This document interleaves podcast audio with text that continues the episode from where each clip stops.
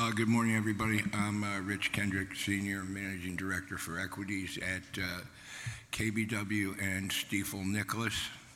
Uh, With me, I have Barry Sloan, Chairman and CEO of Newtek, ticker NEWT, and Eileen Palmer, who is Head of Strategies at Pennant Park. They have two public BDCs, PNNT, which is more of a fixed rate, and then they have PFLT, which is a short-term, um, you know, floating rate BDC, one of the three or four that are out there.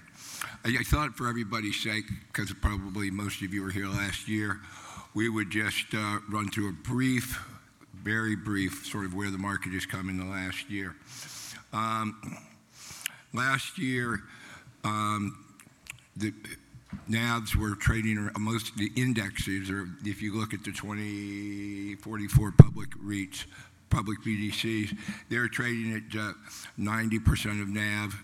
Uh, Now they're at 92.2% of NAV. Average has been about 90.7. Uh, Short interest has gone up from 1.3 to 1.6 in here. Everybody needs to realize that with these dividends, these stocks are very hard to short because you're having to pay a lot for them, and sometimes they're very hard to borrow. What's interesting is the market has totally recovered back to last year's levels. Uh, During the December, t- you know, debt tantrum, um, the S&P probably sold off 9%. Uh, BDCs probably were just a little worse than that. If you look at it year to date, the BDC markets are up uh, 12% versus 9%, uh, and yields are down currently a little bit from 9.1 versus 9.6 last year. Um, If you, no matter which sector you look at, we look at it in 500 million and above, 250 to 500, and then under 200. Uh, All are trading right around a 90 mean and a 90 90 median average NAV. Uh, These three BDCs are all in the just barely under 500. We would expect with some recovery and some additional issuance, um, you know, to see them move into that upper bracket. As a way of sort of looking at this, in 2012, there were 23 deals done in the BDC market. 11 of those were baby bonds. We'll come back to that. Last year, there were 44 deals done by BDCs. 16 were baby bonds, and this year there have been 11 deals. Three, three baby bonds have been done. We expect there to be two or three BDC IPOs this year, and we expect there to be continued M&A activity as some of the smaller BDCs without big parents just can't sort of they, they can't they can't really grow, and so they've turned turned themselves into sort of a sort of yeah sort of dead money. Uh, with that, I'm going to ask uh, Barry to sort of briefly go over Newtek and then ask Eileen to get you know 30,000 feet on the pennant entities. Thanks, Barry?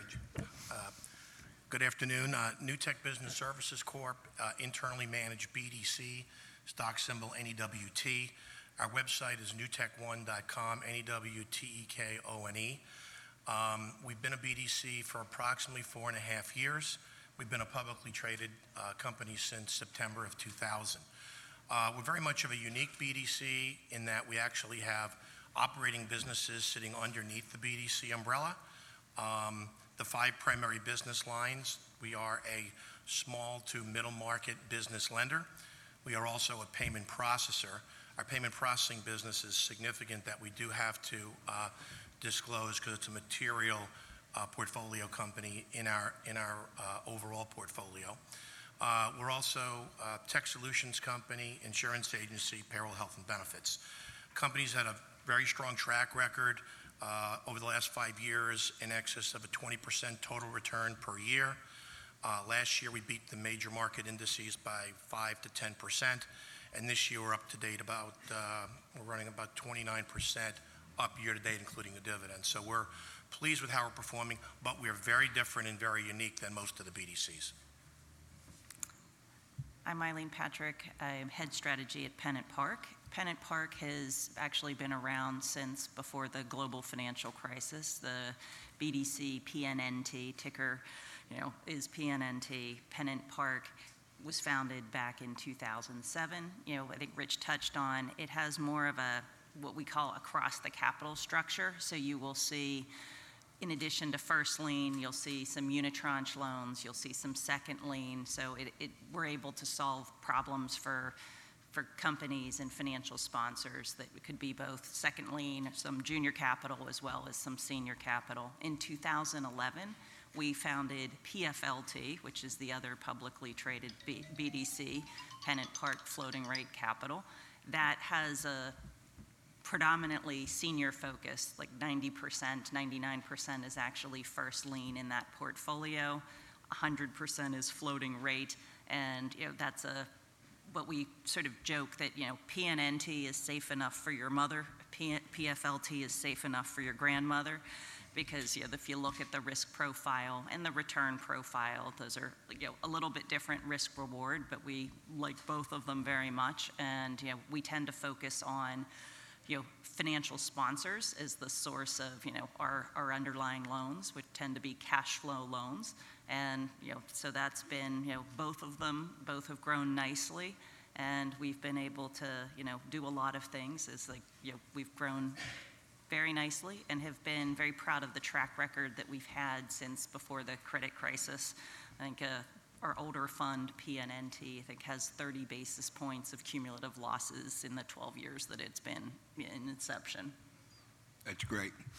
I, I, I think one thing that we have not really talked about so much in the past is everybody wants to talk about their portfolio, but I think it's important to realize that in the last couple of years, additional sources of financing have become available to BDCs in institutional bond deals, what we call baby bonds, which tend to be senior unsecured, um, five-year non-call two, seven-year non-call three, 10-year non-call five.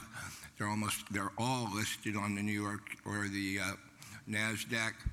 Um, we're continuing to see JVs for financing. Um, we're continuing to see senior loan funds are sidecarded onto these things. And so we think that the BD universe, by and large, has tried to move off 100% bank lines. If you think back a couple of years ago, when when the credit crisis hit, the banks tried to pull or shorten their bank lines to the BDCs. Some of them couldn't get bank loans, or the bank loans, you know, were at such exorbitant rates. That is no longer the case, but I, I think we're going to ask both of these guys how they sort of look at how we were funded versus just sitting on a handful of banks' bank lines.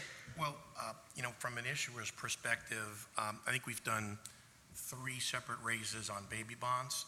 Um, From uh, the standpoint of ease, came right off of the shelf. Um, Frankly, they were very easy to do, didn't require a roadshow. I, I think with respect to uh, investors in baby bonds, it, you know, I'll be Captain Obvious for the moment. It's really important to look through to the underlying assets. Is this BDC loaded with sub-debt, mezzanine equity, or is it senior secured? What's the real leverage ratio? Is there SBIC debt in there? Is it not SBIC debt? How levered are the underlying assets? So, um, in our case, we've always been a very under-levered company. We've been around for 19 years, so we survived 08, 09 without a government bailout and have always been able to manage a risk. I think that's, uh, that's rewarded us with good, effective pricing in the baby bond market. And from time to time, we have had baby bonds outstanding. We've had publicly traded high-grade debt outstanding.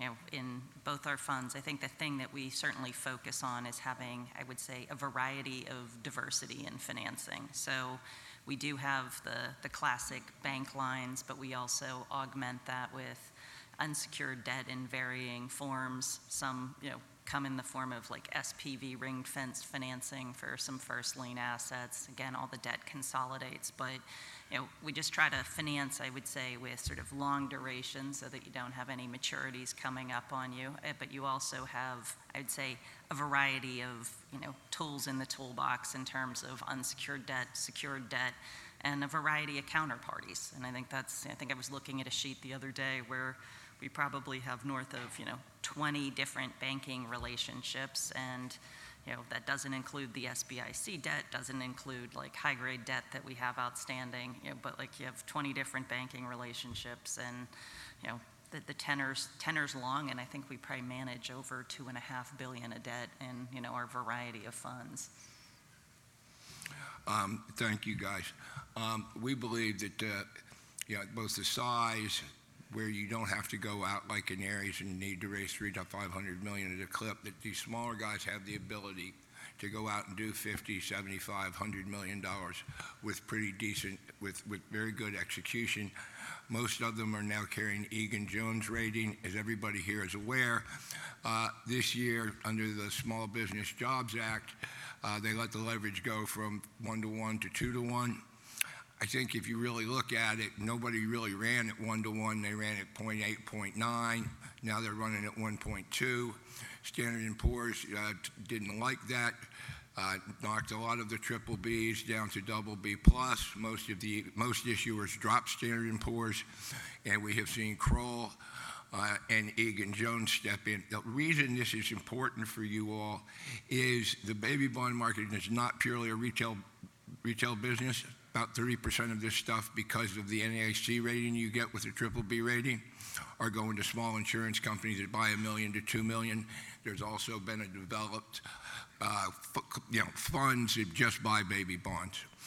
Um, I think is we sort of another thing that I think very much differentiates BDCs from closed-end funds is the kind of research that everybody in the space has.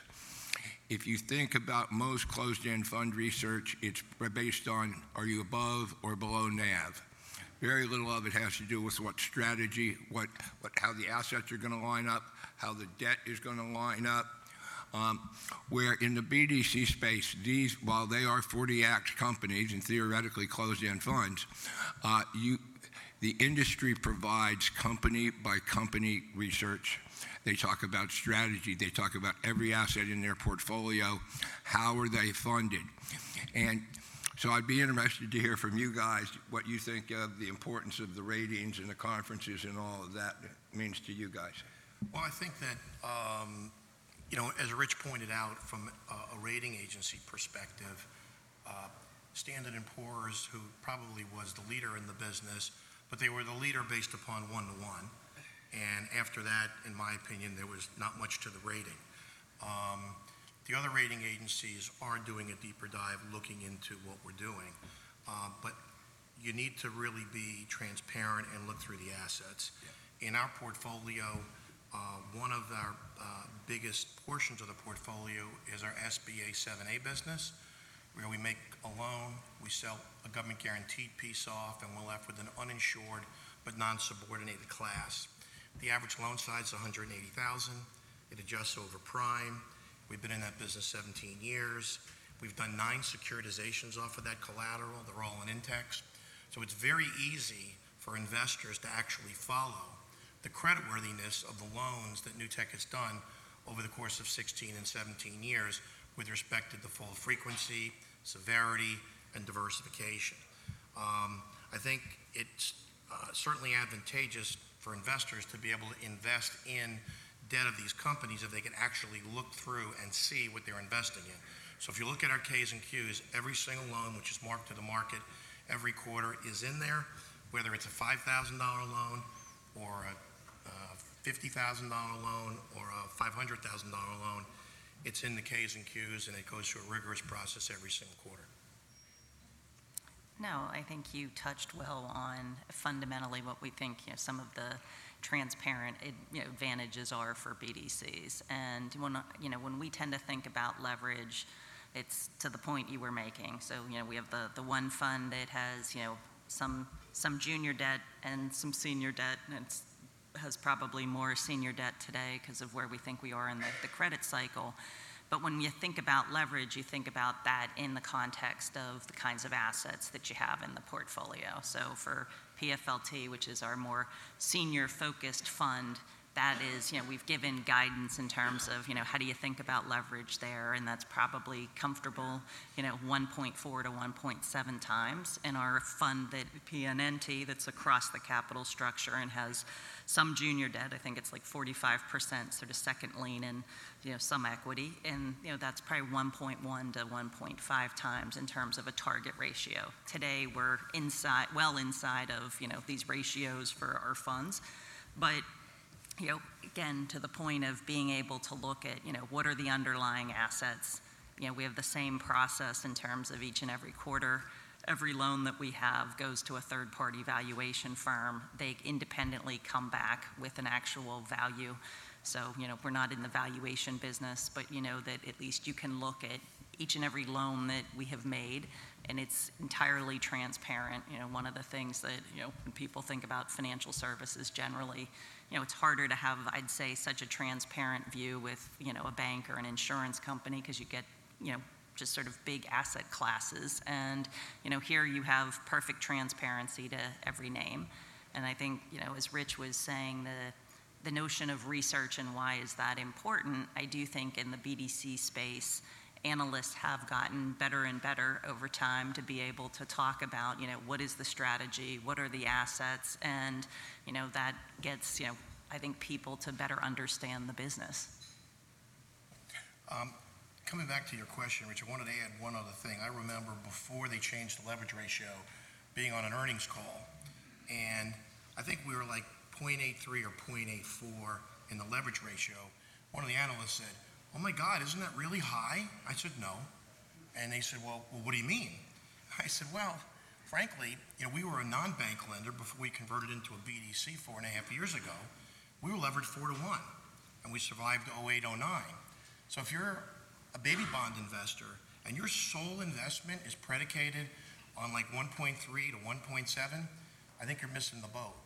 And I think even at two to one, these are very modest leverage ratios, but it's real important to look uh, through um, the through the company, see what they're investing in, see how long their track record is, um, and you can get a pretty good feel for how much risk you're really taking on, as well as whether in, you're in senior secured or mezz and SBIC debt. You really need to do a full evaluation. And um, but I, I definitely I definitely recall that conversation. And it's like so I went back to the analyst recently. I said, "Do you remember that conversation?" He said, "Yeah." I said, "Well, what do you think now? It's two to one." I mean, and it's the same analyst that's actually upgraded us from a stock perspective because we don't believe at these leverage ratios um, we're taking on significant risk. There's plenty of equity underneath the inherent debt for investors to be comfortable with. Another couple things. I think when you look at BDC debt, if there was a ter- deterioration in asset quality, unlike a closed-end fund, that the BDCs just can't issue more debt, but it- it- they have time to be able to rebalance their balance sheets.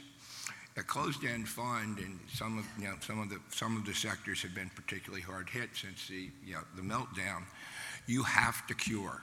So in other words, you have to go out and liquidate securities, and when you're doing that, you're probably doing it at very close to the bottom of the range. So it can really leave some pretty big damage to NAV. I think if you look at these guys and the way they use these BDCs, um, they all have a call feature. So as, as interest rates have come down, BDC baby bonds have tightened probably from 600 off to 350 to 400, maybe even into the low 300s off. You're still talking about single B type levels. On what we believe to be sort of a triple B type of credit.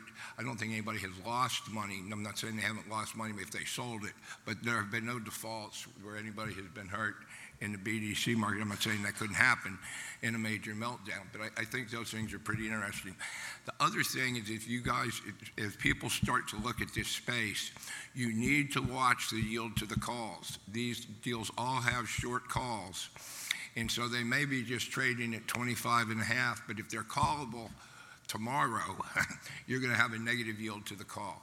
And the market is robust enough that as you run in the yield curve, you know, you get closer and closer, it all of a sudden makes sense to finance these things, move them back out so that they have a little longer duration. So I- that is one thing that I think people forget about when you just look at a ticker and it's like, wow, these sevens are trading at 25 and a half. Those sevens are going to be refinanced out in the, in the next couple weeks. So that's just sort of uh, something to think about. How are you all seeing, are you guys seeing spread compression, which, I- which affects everybody, closed-end funds because of the high-yield market, BDCs because of what they do? Are you seeing yield compression sort of in the middle market? If some people, we've seen some dividend cuts in here. Um, Because of the way our, our business model works, which basically is direct to the business owner, uh, and there's no intermediary, a business development officer, a loan rep, a broker in the middle, we fortunately haven't seen spread compression. In the SBA business, we've been prime plus two and three quarter max for nine years running, don't have to cut the rate. We structure loans for borrowers. We don't position ourselves as an SBA lender because we do other things than make government loans. We now have a program with uh, BlackRock TPC to do non-conforming loans. I think we're, we're somewhat unique. We're direct to the borrower. There's nobody coaching in the middle, and therefore, we're not typically in a competitive state. Where we are competing is if the borrower can put down 30% equity and basically get a bank line, they're going to wind up getting cheaper financing than us. We're basically in a non-bankable area because we're 10 to 25-year amortization, because we are no covenants in the, in the loan, and uh, a single-digit interest rate. So we give borrowers favorable terms that don't work for banks, and we're able to get a rate. Everything's personally guaranteed, so we think that the credits are good and strong. I should also note that all of our securitizations, which were s and P rated, have held their rating or been upgraded over the course of nine years. And on our end, um, we focus on, you know, middle market loans, so average EBITDA of an underlying company, maybe 15 to, you know, 35 million. So when you think about where most spread compression comes from, it comes from a more broadly syndicated market, right? So we, we are middle market, and, you know, we still tend to get, you know, we get covenants on our deals. We, you know, definitely focus on, you know, call protection on our deals but we focus on companies that we think have, you know, strong recurring free cash flow.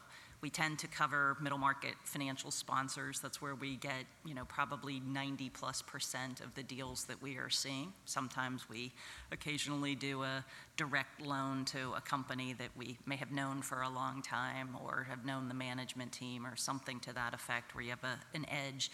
You know, in today's environment, we've certainly been moving up capital structure. So even in PNNT, I think 55% of the portfolio today is first lien. So one could look at, you know, if you looked at us probably two years ago, the average yield on a yield basis was maybe 12% um, of the portfolio. Today, it's like 10 and a half, 10, 10 and three quarters, something to that. But that's been a function of moving up the capital stack. Um, is it a competitive market? You know, yes, there are times it can be a competitive market. We tend to, because we've had long-standing relationships with sponsors, where something is about like the last basis point on a loan, those aren't, you know, those don't tend to be the loans we make. You know, we want to be able to be constructive on a situation. We like to, we have to like the risk reward.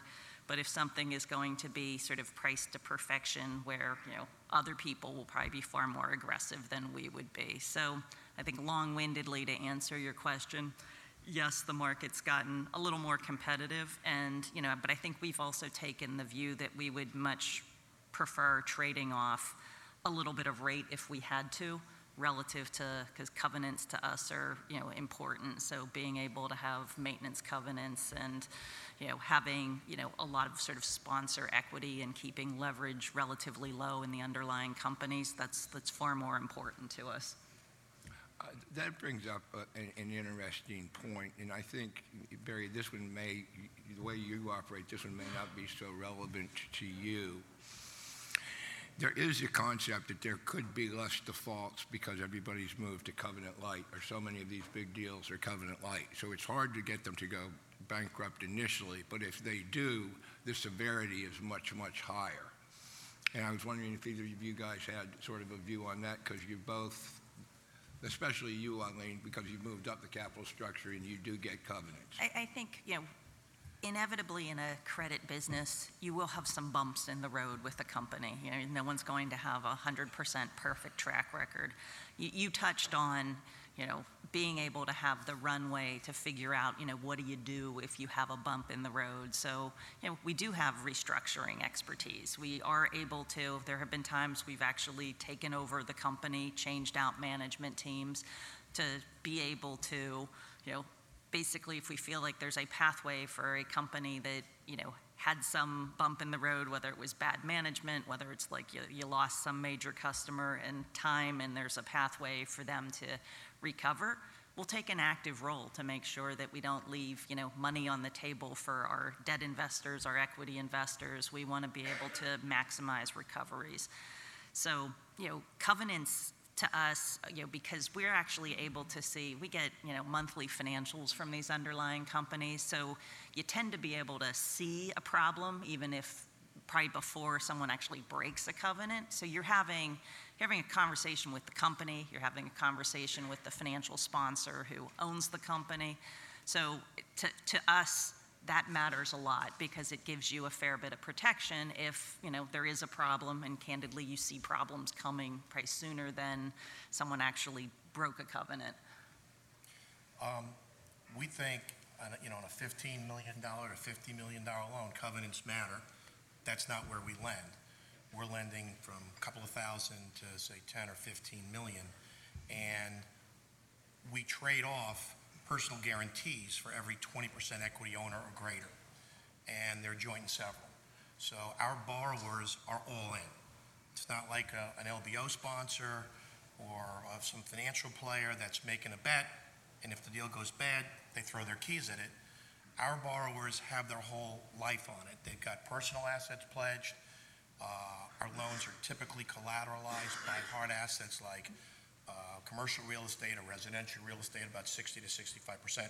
So we trade that off 60 days down, the and and that's why we don't burden these smaller middle market companies with covenants. 60 days down the road, if they haven't paid, we're basically telling them they've got to be current on a, mon- so we have a monetary covenant. They've got to be current, otherwise we're taking all their assets. That's a hard explanation to go back to your spouse, other guarantors, whether silent or active in the business. So that's a trade-off that works for us. Now, you would say, why do businesses still take the money? Well, number one, they certainly believe in what they do, which makes us feel very good about it. Two, they want a 10 to 25 year AM, which lowers their payment, which makes it a much more affordable situation. They're in a single digit interest rate, and they don't have to have the expense internally of dealing with leverage ratios, liquidity ratios, things of that nature, where they'll typically get tripped up. So it fits for our world and it works, and we don't think by not having that, however, we do think when you're looking at the 15 to 50 million dollar space, and it's very cash flow oriented, you want to have those early warning mechanisms. And, and just, I think, to, so that people can understand, what kind of loss and defaults do you have? Because your model, well, I think every, you, we need to clarify, you're not a loan-to-own guy. You don't want these assets, right? Well, I mean, you don't want to look like you're a pawn shop. no, I mean, no, our, that, that's very true, because I think you need a license for that, but, uh, and although I am from Brooklyn, I've never experienced it, uh, working in a pawn shop. But, no, our rates are typically, uh, prime plus two and three quarters, or if they're fixed, they range from seven and a half to say nine and a half. Um, and, you know, for the borrower, effectively, we will consider over advancing on the primary collateral. Banks want thirty percent down, we might do twenty percent down, but that's just on the primary collateral. So we'll take secondary and tertiary collateral, which gets our total LTV down. But on a bank's book, an eighty percent LTV, that could be pushed into the classified bucket. So we figured out a marketplace that banks have no interest in, but borrowers who want a little bit of extra leverage, who want a long amortization schedule, who don't want covenants, they come to us. And importantly, they come to us without brokered intermediaries. that are showing the deal to us and five other people, and then you're in a jump. We're in a negotiated basis. Our referrals come from alliance partners. We looked at 18.8 billion of referrals last year. We fund about 2.5 to 3 percent of what comes in the door. This year, we looked at 5.4 billion in the first quarter, so that number Yep. is rising. Believe it or not, we looked at 64,000 borrowing opportunities last year. So we've got a whole process set up internally um, with about 180 people in the lender, looks at them, parses them, puts them in a file vault, puts a credit memo, goes to committee. It's just, it's, it's, we've sort of used technology to smooth out the lending process. Gotcha. Um, One last question, then we will, for you guys, and then we will go to some Q and A, if, if that's okay. Um, Pennant has actually one, had one of the few purchases of another BDC. So I think there are other ways to grow, and I'm going to let these guys both talk, because they both use sort of different strategies. You with Tennenbaum, BlackRock, you with the acquisition of MGI, MGCs, MCG. MCG's uh, portfolio. So um, I want to say we're going on, maybe that was like four-plus years ago, that, you know, there was another, I think you alluded to that there are some smaller BDCs out there that, you know, have just decided it's, you know, it's a hard business, and if you're not growing and you're not, you know, doing well, people have, have from time to time put themselves up for sale. This was something that, you know, actually went to a wide group of people. Um, we, we tend to look at almost every opportunity that presents itself, you know, but I think MCG for us was a little bit of Goldilocks, so that was acquired by PFLT. You know, because here was a business that I think had about 175 million of assets, though 100 million of it was effectively cash. So the other 75 was what I would dub, you know, there were 20 probably somewhat idiosyncratic loans that, you know, didn't look the way PFLT's first lien loans typically look, but we're, you know, with, you know, 20 loans, it's a very easy thing for our team to be able to dig in and you know dig in very granularly about you know is this a loan that you feel is comfortable and from the time we announced the deal to the time it closed, the 20 loans basically went down to two loans pretty much because they did pay off. And we concluded that the loans were fairly marked. And so we were, uh, I think, a successful bidder, you know, but we used this as a way to what we thought was just sort of thoughtfully grow the business because at the time, you know, PFLT, or first lien focused BDC was small. I mean, and if you think about the sort of size of the market opportunity in, you know, sort of financings, the typical capital stack is, you know, 50 to 60 percent, you know, equity by a financial sponsor. You know, the top part is probably say four turns or you know 40 percent first lien and then 10 percent second lien or mezzanine. You know, so like the the notion of how we've wanted to grow our business to be even more and more relevant to sponsors. You know, if you have a seat at the table when you're able to offer people, you know, we like the first lien of this loan probably more than we like the second lien or vice versa. You know, it just became important for us to be able to be, I'd say, more and more relevant on the first lien side. And so that was a, you know, a, a logical way for us to, to grow that business without, you know, taking on any real risk. So we were very excited that, you know, we were able to, to integrate that, that portfolio. That's great. Um, We think acquisitions clearly are an interesting uh, way to grow. Uh, We looked at one recently. Uh, We trade about 1.45 to 1.47 the NAV. Um, And this was prospectively available at a discount. However, you know, some of the hesitations were, if we did this, are- are- is my investor group going to go, why are you doing that? You're changing your mind. Now, re- the reality of it is, if the assets are inexpensive, we have to go through about 25 to 30 credits, it probably made sense. But frankly, the other bidders are probably better bidders for these types of assets because our return on equities historically have been very high. So ultimately, at a price, we were interested in it, but given how high our return on equity has been to shareholders, it's hard for us to compete in the space. But it clearly makes sense to try to acquire a block of assets that's accretive to the dividend and accretive to NAV, we'll look at them. I just don't think we could be competitive, given what our other businesses are doing, and we're probably better off sticking to our knitting rather than looking at this other opportunity. It was only 25 to 30 credits to Right. analyze, but we still took a look at it, but we, we weren't competitive.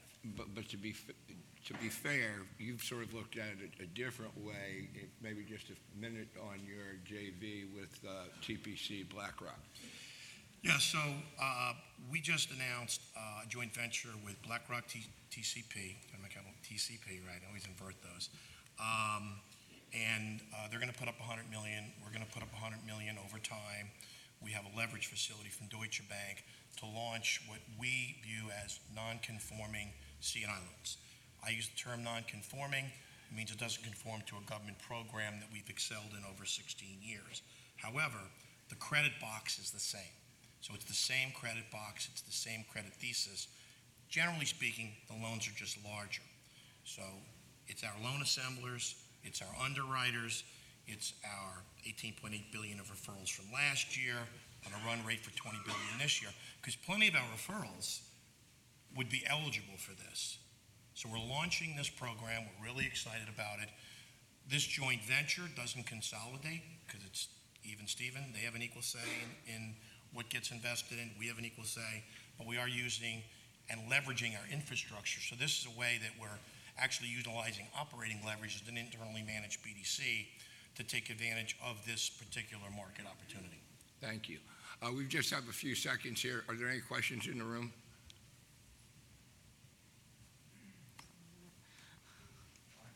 Oh, hello, Nicholas. Thank you very much for a great panel. My question is, is there a sweet spot in terms of the average loan size?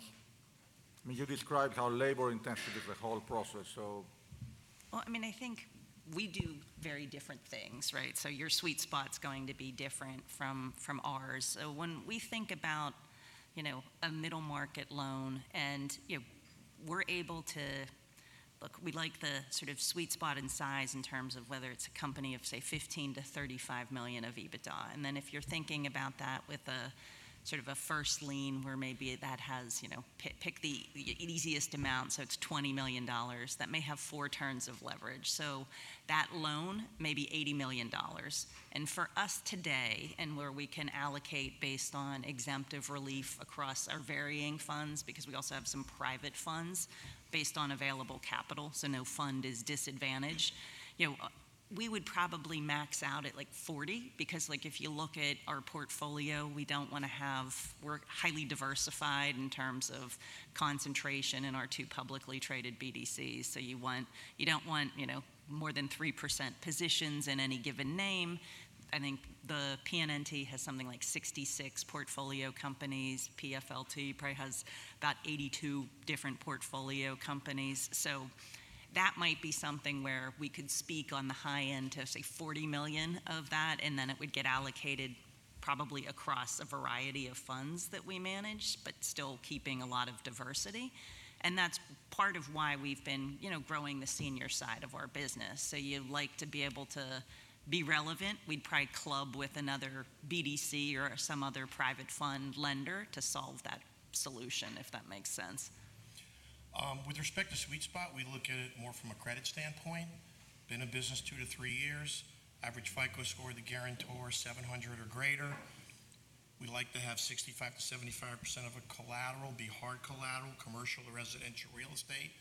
Uh, You know, and on that basis, we don't mind whether the loan is 100,000 or if it's 10 or 15 million. We want to make that loan, and that's, that's our business model. Have all the opportunities come in, shape them for program one, two, three, or four. But in that credit uh, position, we know what we're going to have between four and six percent charge-offs that are going to occur over the course of 12 years. That works well versus the coupon on the gain on sale income, and we get high rate returns on equity.